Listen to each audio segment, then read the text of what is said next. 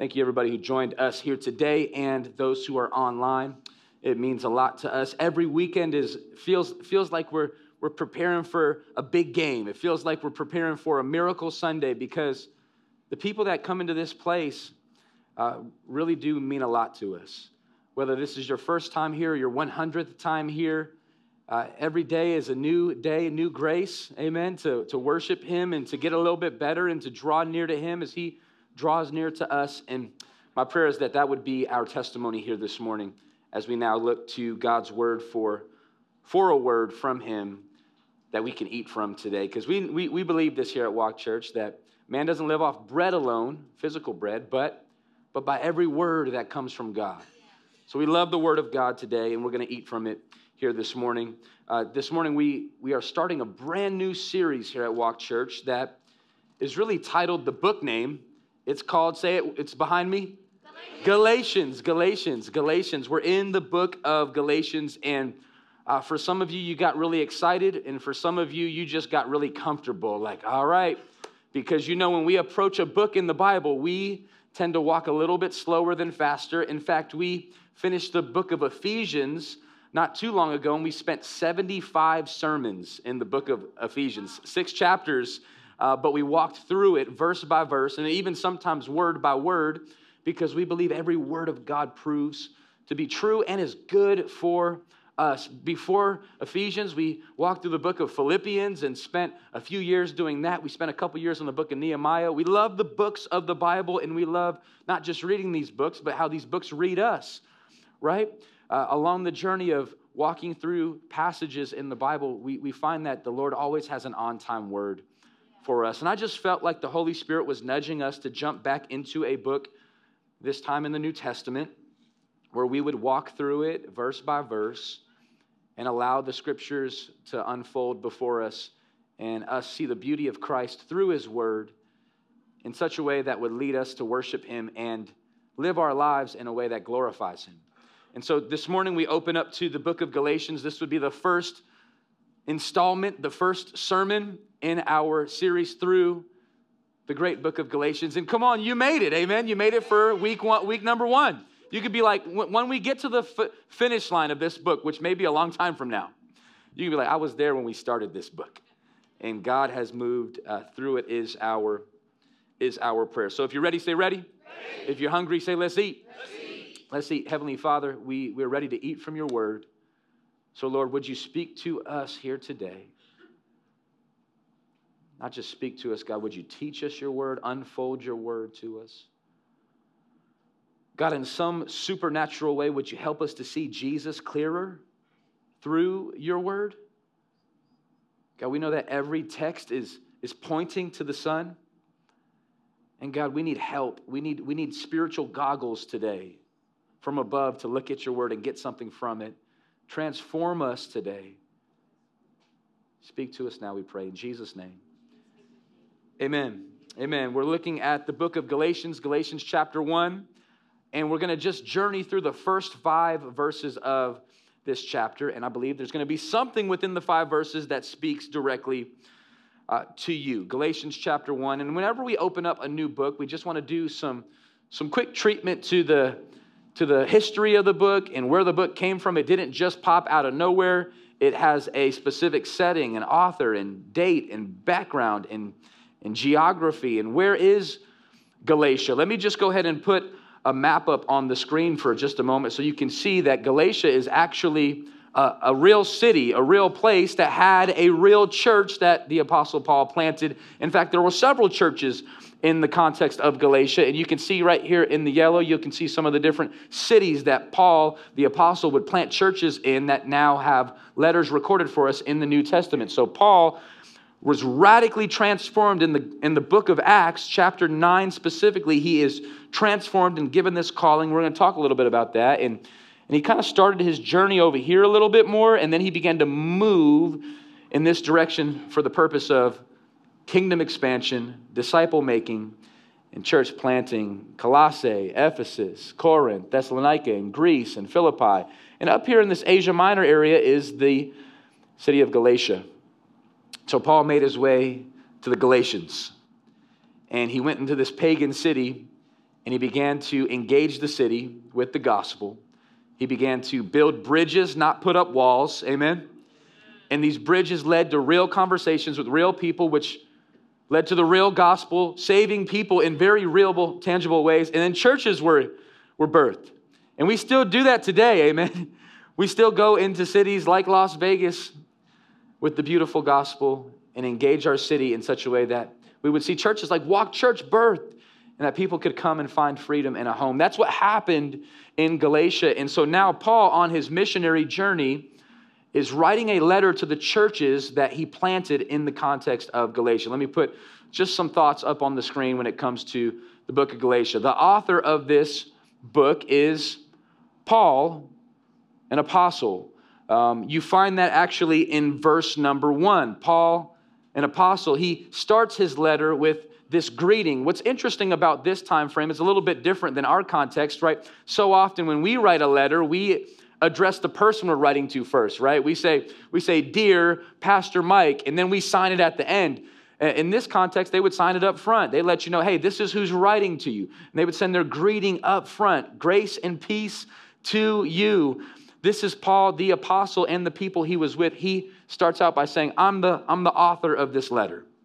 Not only that, he says who he's writing to. He says, Paul, an apostle, to the churches in Galatia. So you can understand just right off the bat who the audience is. And isn't it so neat that we can take a, take a front row seat into this letter, that it was recorded for us and for our good as well?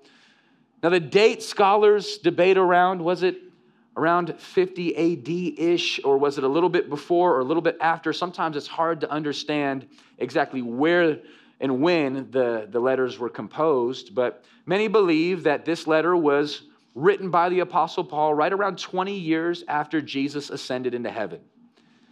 And so here's Paul writing this letter to the church in Galatia, not too far removed from the actual physical, real King Jesus who walked on earth, who lived the life we couldn't live, who died the death we deserved, who rose from the grave triumphantly and ascended into heaven.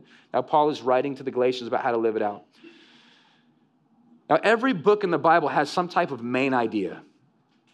And today I want to talk about the main idea of the book of Galatians on the outset of this sermon series. The main idea of this book is this the gospel sets sinners free, and Christ is enough. Not a single amen. Wow. Jeez. I need to do a better job of compelling you to this reality.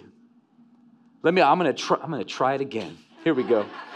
Let me give you the main idea of the Bible, all right? Let me give you the main idea of the book of Galatians. Here's the main idea that Paul is, is working really hard to communicate to the Galatians. He wants the Galatians and the Las Vegans. I didn't say the Las Vegans. Shout out to the vegans. I'm not going to get into it. Here's the main idea the gospel sets sinners free.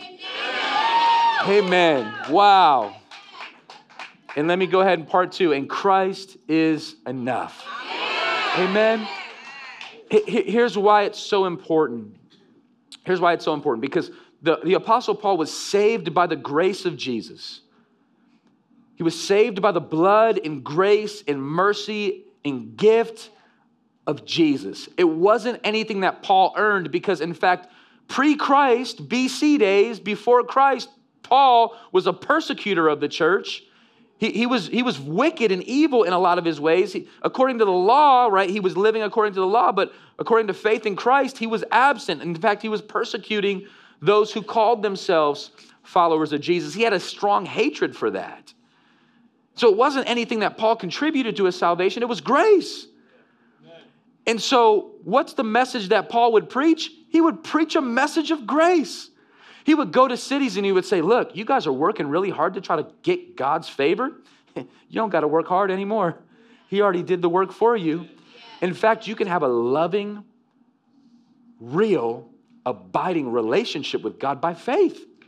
You could put your faith in Jesus today, and you wouldn't have to have the sweat of your brow to earn it. In fact, Jesus has the blood on his brow that, that already bought you with a price. It cost him everything. But he did that because he loves you. Now receive that. So that was the message that Paul preached. That was the gospel that Paul preached, right? Now, Paul, along his journey, he was kind of an apostolic leader. In other words, he would go and he would start more churches. He would raise up pastors and elders and leaders and teachers, and then he would go off to another city, like we just showed. Along this journey, there was a group of people called the Judaizers. Judaizers crept into Galatia, kind of started to attend the Galatian services a little bit, and started quarreling and whispering, like, you know, it's a good message. I believe Jesus died for sins. I believe he rose from the grave, but you know, you got to do your part too. You got to earn a little bit of that. You got to work a little bit. In fact, not only that, let me see your, uh, this I almost made a weird statement. I almost said, let me see your circumcision card. Uh, that's a little bit weird. Sorry about that. In other words, they wanted to make sure that the Galatians were putting themselves under the same laws that Jewish people had also submitted to. So the Judaizers would say, yeah, yeah, you can believe in Jesus, just make sure you're living like a Jewish person as well. So submit yourself to the law while you worship Jesus. The Apostle Paul hears of this information. Was he in prison? Some debate on where exactly Paul was when he wrote the book of Galatians. But Paul heard about this and he got upset. And he said, I'm astonished that you are now listening to a different gospel than the one that was preached to you. He said, You guys forgot about the main idea. What's the main idea? Jesus in the gospel sets sinners free, and Christ is enough. So, so the Judaizer said, Hey, you know what? Christ is almost enough. It's, it's you got to add a little bit of you too. And isn't that the pride that's in all of us? We gotta, we gotta have our part the, the sinful nature in us. Come on, is anybody else just a really good justifier? You, are always the star of every story. You always, yeah, actually, I, I did that once, or let me tell you what I, I you know, you, you, you, see this, the, the, the, the photo, and who do you want to look at? You want to look at you in the photo, right? I got to add my part to Jesus' story. I make it great or i got to earn it or I'm, I'm like adam and eve who fell into sin and then they, they run and hide and they want to make up for it they want to cover it but only god can cover it amen and, and, and we're like that and the judaizers were like that and so the main idea is that jesus is for your freedom it's not hey you could be free. You just you got to do your part. You got to you got to pay your amount. Every mormon will tell you that. You can be, believe in Jesus as long as you muster up enough stuff yourself. It's an anti gospel. Every, every, we, still, we still wrestle with this today in Catholicism or Islam. We're going to talk about different things in world religion that, that, that still we battle with in this context of faith. Can we just keep the gospel pure in how Paul preached it? uh, I, I want to just continue to, to lean into the main idea. The gospel sets sinners free and Christ is enough. It's not, it's not, you need a little bit more of you to get to the fullness of the gospel. That, that is not it. So, so let me give you some Galatians math. Title of my sermon Galatians math. Put it up here on the screen. Jesus plus nothing equals enough. That's the title of the message today. If you got nothing else, you got this. If you if you're like, I hope you don't do this, but you were like, Sign it. Good. I got my notes. I'm out. I hope you don't leave yet, but if you got that, you got the main idea of the book. Jesus plus nothing equals enough. And, and brothers and sisters, me like you will amen that, but it's hard to remember that on Monday. It's hard to remember that when you fall into sin and you really got to believe in the grace of God is good. It tastes good. Amen. It's fresh for your soul. Don't turn to a different gospel, which is no gospel at all. This is the main idea of the book. So let's go ahead and read the first five verses. If you're ready, say ready. Here we go. It says, Paul, an apostle, not from men, nor through man, but through Jesus Christ and God the Father, who raised him from the dead, and all the brothers who are with me. To the churches of Galatia Grace to you and peace from God our Father and the Lord Jesus Christ, who gave himself for our sins to deliver us from the present evil age according to the will of God our Father, to whom be glory forever and ever. Amen. What a powerful introduction to this book. Many scholars believe that Paul does not waste much time. In fact, out of all the introductions of Paul's letters, they say this is the most fiery introduction. Paul gets right to it. Usually he has a lot more mushy gushy stuff to add up front. But here he just goes right in into verse 1 and he says, Paul, an apostle, not from men, nor through man, but through Jesus Christ and God the Father who raised him from the dead. In other words, Paul, right out the gate, is wanting you to know his background. Um, I want to, in this, in the remainder of this sermon, what I want to do is, I want to be a little bit educational, informational, and uh, hopefully inspirational by the power of the Holy Spirit. So, so some of this may feel kind of like a big Bible study, and others times maybe it feels like uh, a, a, preaching moment that my prayers would, would stir you to, to love and good works here today. But what I want you to know is four questions that I find in this introduction that I think could help you grasp and understand um, the text. Let me put question one up on the screen. Question one up on the screen. When we think about this letter to the Galatians, number one, where does Paul's credibility and authority come from? That became the question amongst the Galatians. So the Judaizers come in. There's all types of different sects and different tribes and different religions, and even some people that still believed in the Jewish faith uh, holistically um, would potentially come into the Galatian context and just say, hey, well, who is Paul? What makes Paul a credible source to preach this gospel to you. And so Paul is hearing all the chatter and the feedback about questioning his calling. And so, where does Paul's credibility and authority uh, come from? Let's look at verse 1 one more, one more time. It says, uh, Paul, an apostle. It's important to know that Paul carries the title of apostleship. And when it comes to apostle, it's one of those big biblical, specifically New Testament words that I think sometimes can be misinterpreted. Really, when it comes to the word apostle, there's two definitions. I'll give you the two up here on the screen. The apostolos, this noun, it means number one, this person had a direct encounter with Jesus. Number two, this person was a messenger who was sent on mission. What is a New Testament biblical apostle? Well, the first definition is somebody who had a direct encounter with Christ. Maybe you've heard the 12 apostles before, right? These 12 disciples of Jesus were able to carry the title of apostle because not only did they follow Jesus, but they had a one on one, real, tangible encounter with Christ. Now, the apostle Paul is interesting because you can't find him in Matthew, Mark, Luke, and John, right? Paul comes later in the book of Acts. And not only does he come later in the book of Acts, but at that time he's not following Jesus. Before you get Paul the apostle, right, you get Saul the terrorist. Which should encourage everybody in the room today. There's hope for you. Right? If Saul can become Paul, you can become anything. Saul is going through cities, looking and sniffing out who's a believer in Jesus, because I'm going to get you put to death. He, he, was, he was very influential, very educated, and was scary in a lot of ways. Until in Acts chapter 9, Jesus reveals himself to Paul through a bright light. Anybody ever heard this phrase before? You got knocked off your high horse? that that's actually comes from the apostle paul's story now we don't know if paul was on a horse or not it just says he fell down but it's this idea saul's need to become paul's Paul gets knocked down.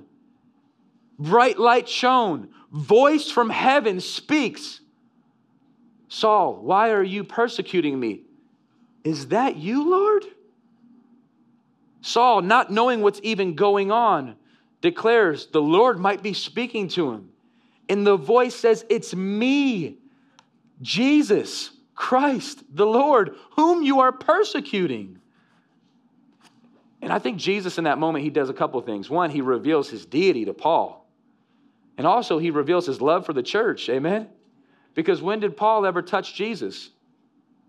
Never. But if you touch the church, you touch Jesus. Right? So, so, so even Jesus right there says, You're persecuting me. And Saul goes, I never even touched you, Jesus. He goes, Yeah, but you touched my bride.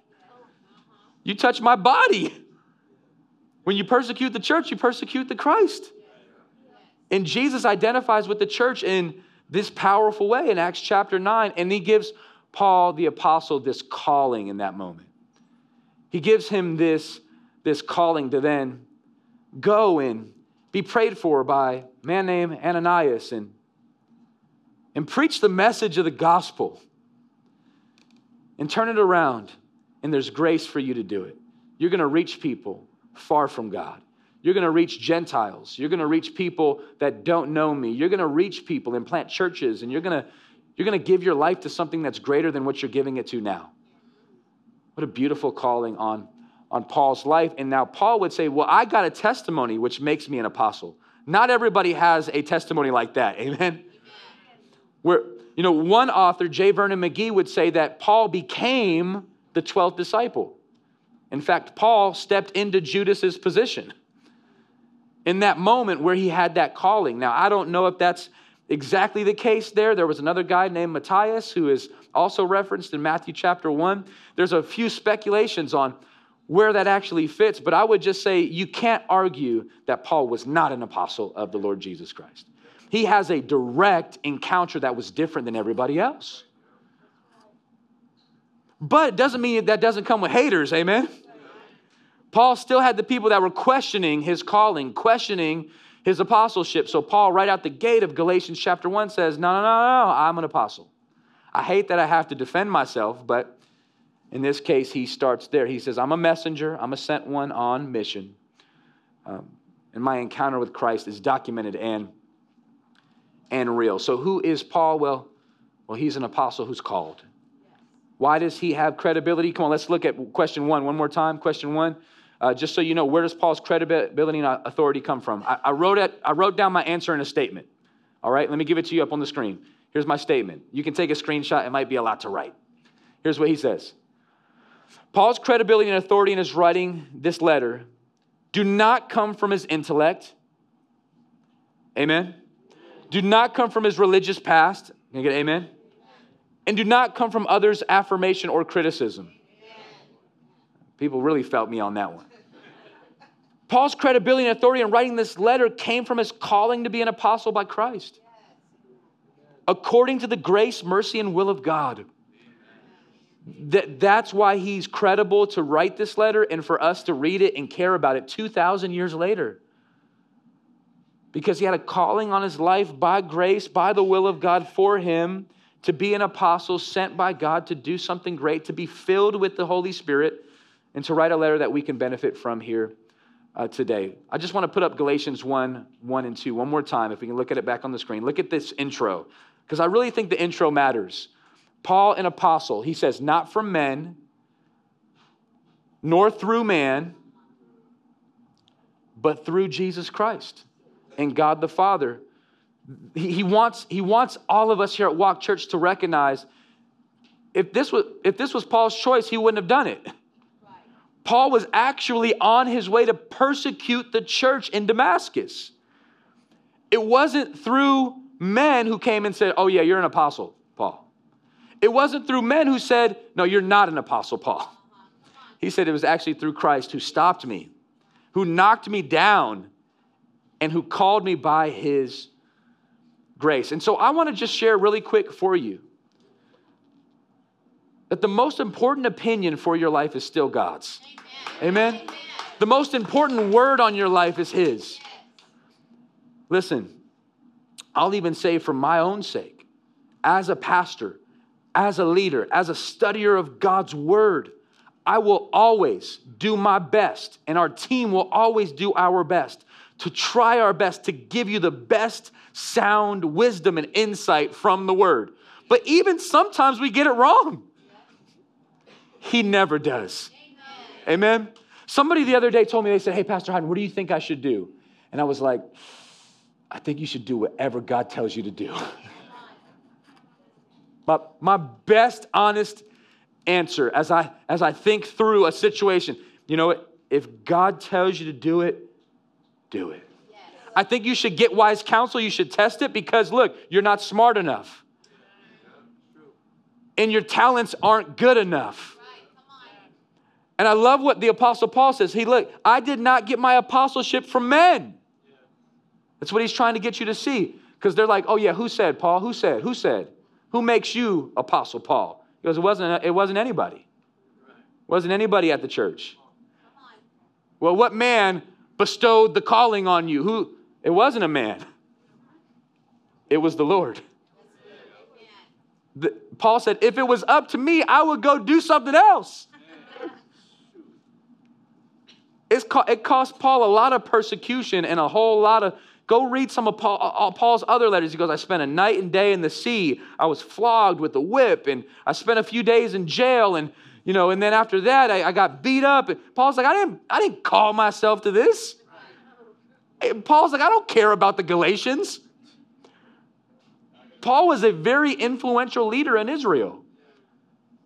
He tells you about it. Studied under the Rabbi Gamaliel. He had degrees on degrees. He was a Hebrew. Hebrews very zealous. He goes, but the Lord called me. And I want to encourage you with that word today. Hey, be, be confident in God's call on your life. Whatever that is, whatever that is, because there's gonna be haters, there's gonna be fakers, there's gonna be people that are just mad because they don't have the calling that you have. There's gonna be people that wanna be where you wanna be. There's gonna be people that wanna change what you're doing. And, and friends, sometimes you just gotta say, look, I, I get it, I, I hear you, but this wasn't my calling to begin with. This was God's calling on my life. Hey, why are you being so generous? God told me to do it. Hey, wh- why, why are you going to church? Because I love the Lord. Why are you worshiping the Lord all of a sudden? Why are you saying no to sin? I, look, look, look. It wasn't from man. It wasn't through man. It was through Him. I'm following Him. Amen. That's the best decision you could ever make. Amen. And I just want to encourage you from Paul's life through, through Jesus Christ and God the Father. Now, let me give you question two. Question two. Everybody say number two. Number two, where does Jesus' credibility and authority come from? Because if Paul says, look, look I, it didn't come through man, it didn't come through a man, well, where did it come from, the Apostle Paul? He said, My apostleship came from the Lord Jesus Christ himself. Well, some haters in the background are going to say, Well, what makes him credible? And that's a fair question to ask, especially for the Judaizers who not too long ago were persecuting and crucifying Christ, and they're curious about this situation. And the grace of God comes into contact with this idea. We have to work for it. We don't, we don't want it to be too easy. And praise God that the grace of God is easy. Amen. It's hard to remember it. It's so good when you grab it. Who, who gave Jesus his credibility? Where does his authority come from? It's in the text. Are you ready? If you're ready, say ready. Here, let me show you the text. Here's what it says Jesus Christ and God the Father, who raised him from the dead. Oh, you missed it. Because y'all just see dead people raising up all the time, huh? Listen, you know what gave Jesus credibility and authority? He died and came back to life and walked around and hung out with people and ate fish. I love that. He ate fish. he ate a lot of fish. It's what Jesus did, all right? He, he rose from the grave. I mean, he really did it. Like, and it wasn't just like, oh man, Jesus, you were passed out for like 20 minutes. We think you like died and came. No, no, three days in a tomb. Big old Roman soldier standing in front of it saying, I dare somebody to try to even come close. I dare you to come close. I'll kill you on the spot if you come close to the grave. He is not coming out. People were trying, people were waiting, people were going to see is he actually going to do it? Come on, uh, do we need a head start for Easter? Ooh, it's coming. It's coming. I should have waited for Easter for this sermon. Who raised him from the dead? What gives Jesus the authority to, to even make Paul an apostle? It's because he conquered the grave. What else can't he do? Like you can do a lot of things. Some of you are really, really smart. You could probably write books and make songs and bake really good food and Maybe you can shoot a basketball really good. Maybe you can design a com- you could probably do great things. You can't do that. There's only one person who himself said Jesus was so dope. Can I say that? Jesus was so dope. Jesus is walking in Jerusalem, walks by the big old man made temple, and says, This temple, destroy it in three days, it'll rise back up. He was talking about himself. Everybody's like, You can't, this temple can't be destroyed in three days. Jesus said, I'm, I'm the walking temple. You guys think it's in there? I'm out here. I am the temple.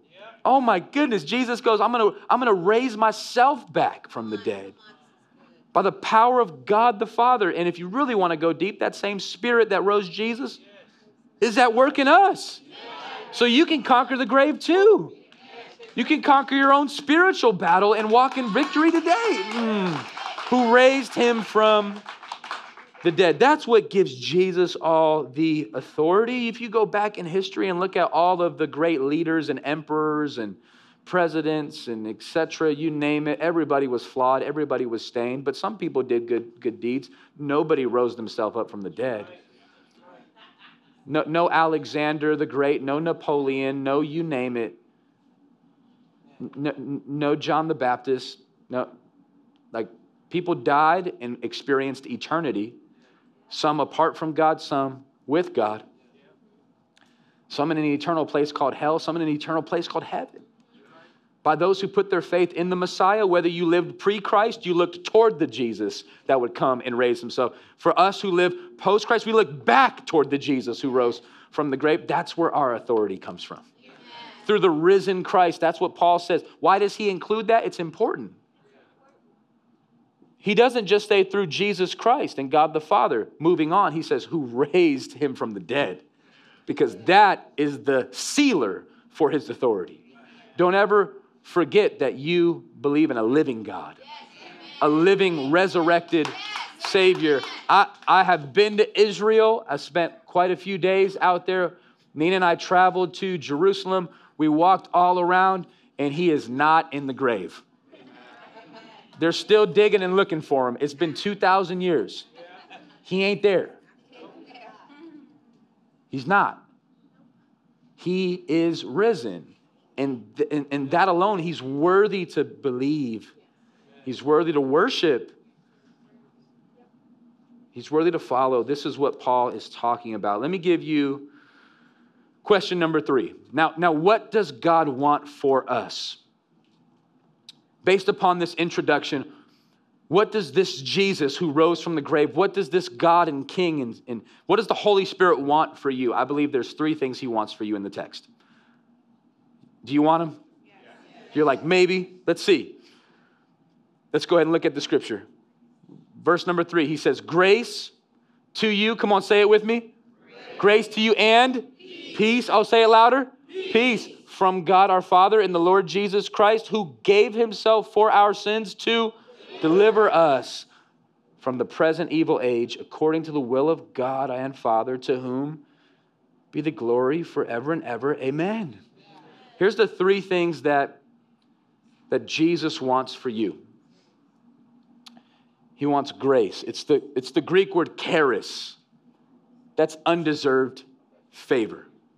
He wants peace. That's shalom. That's unexplainable rest. Somebody just took a breath. Come on, just take, ah, that feels good. It's deliverance, it's unconditional freedom. What does God want for us? He wants you to experience His grace. What is grace? It's undeserved favor. Sometimes we think, man, I don't deserve His grace. You are so right, and that's the definition of grace. Grace is not something you deserve. In fact, if you got what you deserved, you would be in hell right now. If you got what you deserved, from the moment you sinned, you would be outcast from his presence like our great ancestors, Adam and Eve. If we got what we deserved, God might make it start raining and it wouldn't stop. It would be terrifying. But what is the grace of God? Well, the grace of God is a person named Jesus who steps down from heaven on a rescue mission for us. And His grace remains, His grace outlasts. That's why we oftentimes say there's grace in this place. There's grace for you, there's grace for me, there's grace for the broken. Oh, please don't be a graceless Christian. Be a graceful Christian. Amen. Because God has shown you much grace, hasn't He? Oh, I love this quote on the word grace. Max Lucado says it like this Grace is the voice that calls us to change and then gives us the power to pull it off. I, I, I, re, I revisit this quote often. Grace is the voice that says, You got to make a change. And, and here's everything you need to do it. Grace says, Hey, you got to, you, you got to, you, you know you got to pay for that. Here's the money to pay for it. I don't got it, Lord. I know. I already put it in your pocket. I already took care of that. Hey, you got to you got to pay the toll. It's actually paid. Thing goes up, right? The, the grace of God says the voice that calls us to change and then gives us the power to do it. Somebody said, Wow, that's the right response. The right response is a wow that God would give us his grace. I love how the great preacher D.L. Moody once described God's grace. He says, the, the law tells me how crooked I am. Grace comes along and straightens me out. Come on, amen? Somebody? The law will tell you, man, you missed it here, you missed it there. You all types of bent out of shape. Grace comes and says, let me straighten you out. Jesus Christ lived the law perfectly in our place. So when we align with Him, we are aligned with grace.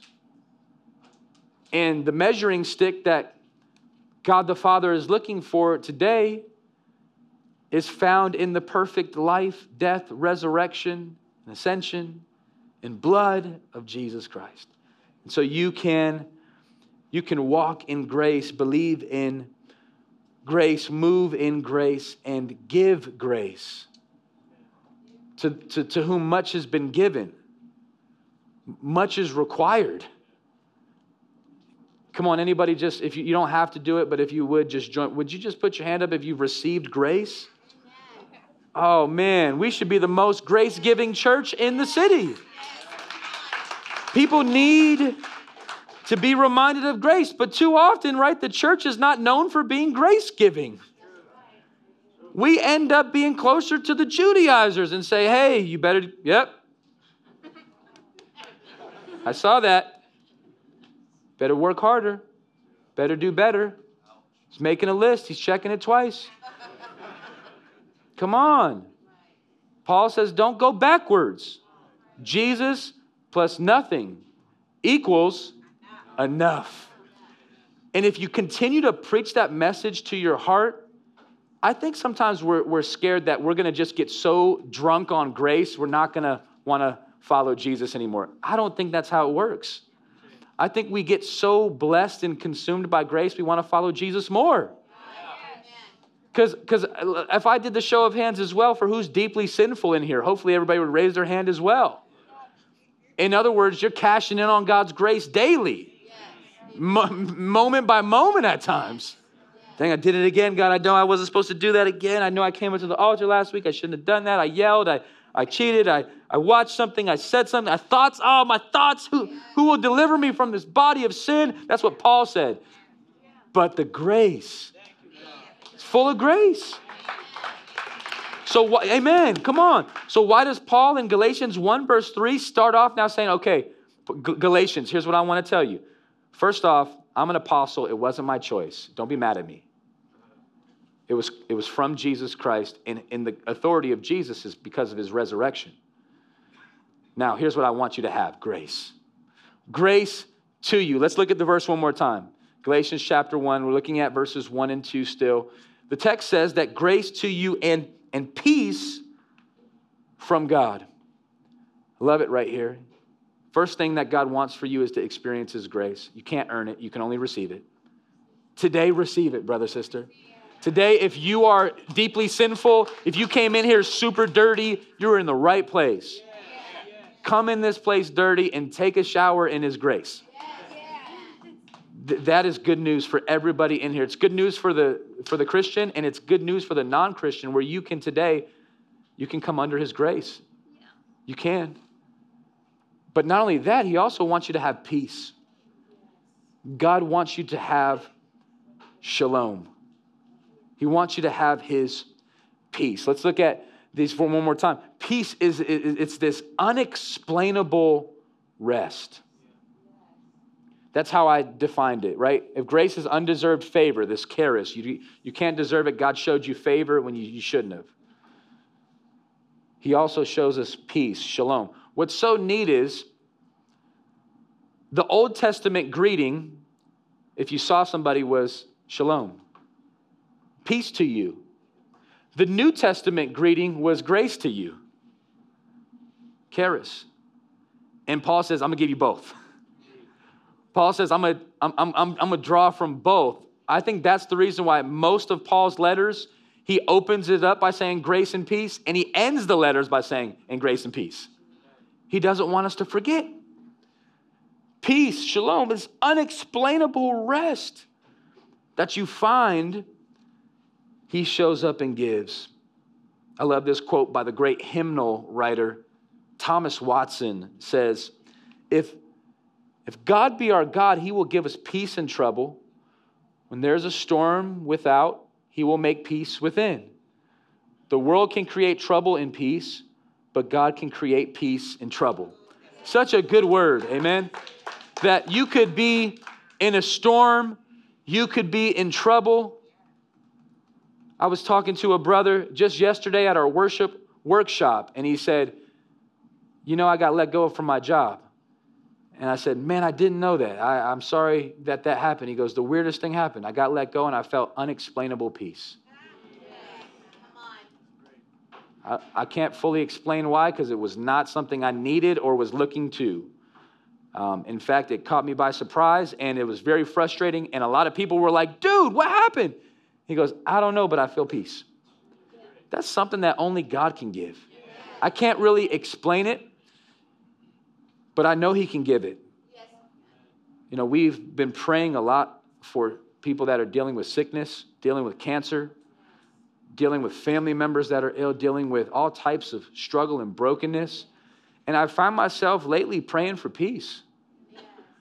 I think that can kind of feel cliche ish, but man, there's nothing like peace, amen?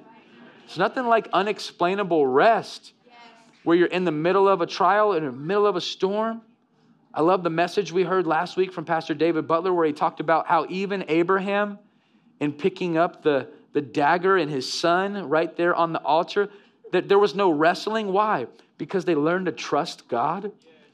And they knew that God would be faithful to his word, even if everything else didn't look like it.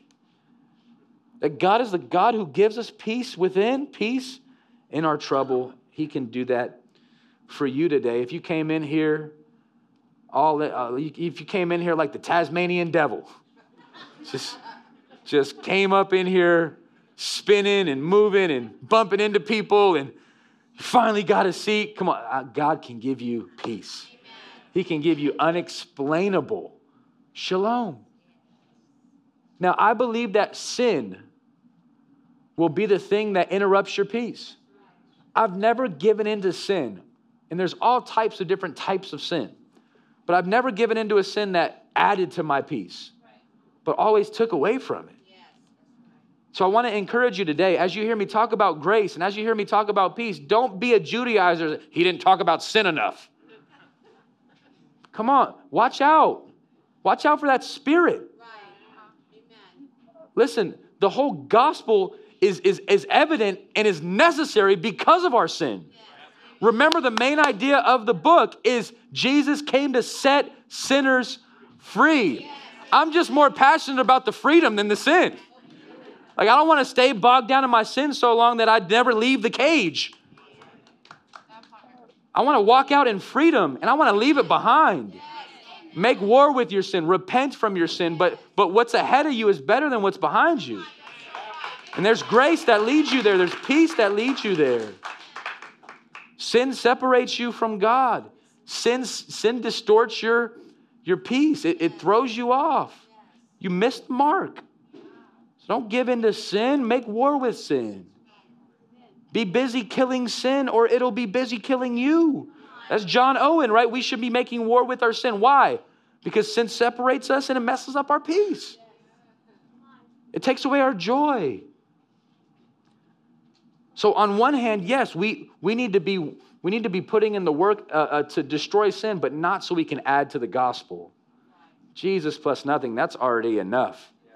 And Christ is really the one that's at work in us, helping us make war with our sin, conforming us into his image. I love this, this, this, this um, scripture, Second Thessalonians 3.16. It's one of my favorite 3.16 verses. Come on, read it, read it with me, read it with me. Ready, set, go. Now may the Lord of peace himself give you peace at all times, every way. The Lord be with you all. What a great conclusion to the Thessalonian letter. God has a lot of names. One of his best names, the Lord of peace. Woo. And sometimes you just got to pray the names of God, don't you? Someone cuts you off on the highway and just call on the Lord of peace. Lord of peace, would you give me peace? Oh, at all times. I need that peace all the time. All the time. Let me move into the last thing that God wants for you. We're, we're just about done. The last thing that God wants for you is, we'll put it up on the screen. He, he wants you to experience deliverance. What's deliverance? Unconditional freedom. Deliverance is the freedom that Jesus can only give. Let me give you the definition for deliver. The word deliver, by definition, means to bring and hand over to the proper recipient or address. Come on, some of y'all Amazon shoppers know what I'm talking about. Waiting for your package to get delivered. The worst thing that could happen is it could go to the wrong address, right? Uh, to bring and hand over to the proper recipient or address. What does the word deliver mean? Webster's will tell you it means to set free. Well, let me just put these verses up on the screen. I just want you to see them one more time. We're getting ready to close. Walk Church, listen, listen to me. Don't miss this. Please don't miss this. Grace to you and peace from God our Father and the Lord Jesus Christ.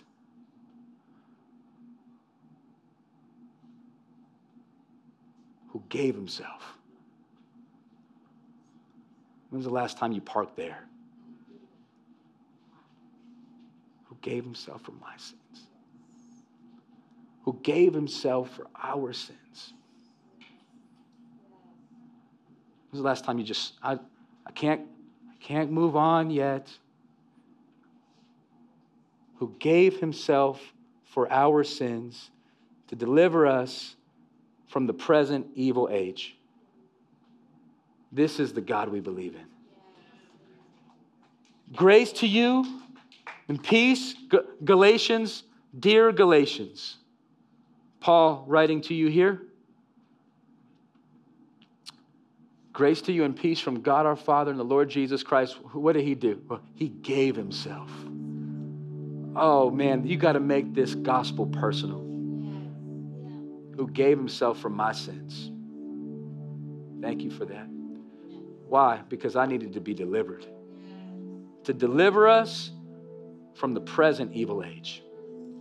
I love that language because that means that this is apl- applicable for today. We could get in the wrong mindset and think, yeah, that was, that was deliverance for them back then. No, it's present. What do you need to be delivered from today? He can do it. He can do it. We believe in a God who delivers. In other words, come on, can we put the definition back up on the screen one more time? The definition for deliver to bring and hand over to the proper recipient or address. What happens when you believe in Jesus? What happens when you receive grace? What happens when you call upon the blood? What happens is you get delivered from the domain of darkness and you get dropped in front of heaven's door. You get dropped in front of Jesus. You get you get handed over not to the the guard with the with the chains. That's what sin does. You you get delivered to him who sets you free oh, I don't want to reject that. I want to receive all of that. That's what it means to be set free. I was thinking of what would a tagline be for our study through Galatians, and the two words that came to me is for freedom. It's for freedom. Paul was trying to get the Galatians to believe they were actually free. It's for freedom that Christ has set you set you free. He's given you peace. He's given you a fresh start to deliver you from the sins of the evil of this present age. God can deliver. I'm so grateful for that. Fourth and final question. I just need 30 seconds to give you the answer. Fourth and final question How should we respond? Here's the, here's the text. Here's how the greeting ends. The greeting says this To whom be the glory forever and ever. Amen. How should we respond? Well, we should give him the glory. Amen. We should give God glory for how he's moved in our lives. We should glorify the Son. We should glorify the Savior. We should sing of his greatness. We should respond with repentance and faith and go to Jesus, not so we could add something but because he added everything enough. Jesus plus nothing is enough. So as we as we respond with giving him the glory, I'm just going to grab one of these uh, little communion packets. You've heard about the grace of Jesus, you've heard about the blood of Jesus, you've heard about the death and resurrection of Jesus. Well, as we respond right now, we have communion tables on the left side and the right side, on the back left and right. And I just want to encourage every believer in Jesus in the room today, as we respond, to grab one of these communion packets as we begin to sing. And when you're ready, just begin to recall on how the Lord has delivered you, on how the Lord has set you free. And if you still need some, some deliverance and some freedom in certain areas, I do. I still need some areas. He's still working on me, Lord. Lord, free me in this area now. You freed the last one. Let's go. Help me to help me to walk it out. Not because I need to earn it, but because there's more freedom in it. I want to walk in all freedom. And when you're ready, want you to open up this communion packet and partake and see Jesus. See, see him on the cross shedding his blood for your sins. See him on the tree. See the gospel through this packet and respond with repentance and faith. Father, as we pray now, I just believe somebody in the room needed this message. If you're here today and you don't know Jesus as your Lord and Savior, I want to invite you right now to pray a prayer of faith. Just right now, you can say, Lord, I believe. I turn away from my sins. And now with faith, I turn to Christ. I love you, Lord. I believe in you. Thank you for dying for me and rising for me. Up from the grave, he rose again. I turn away from my sins and I put my full faith and trust in In Jesus' name, amen. Amen.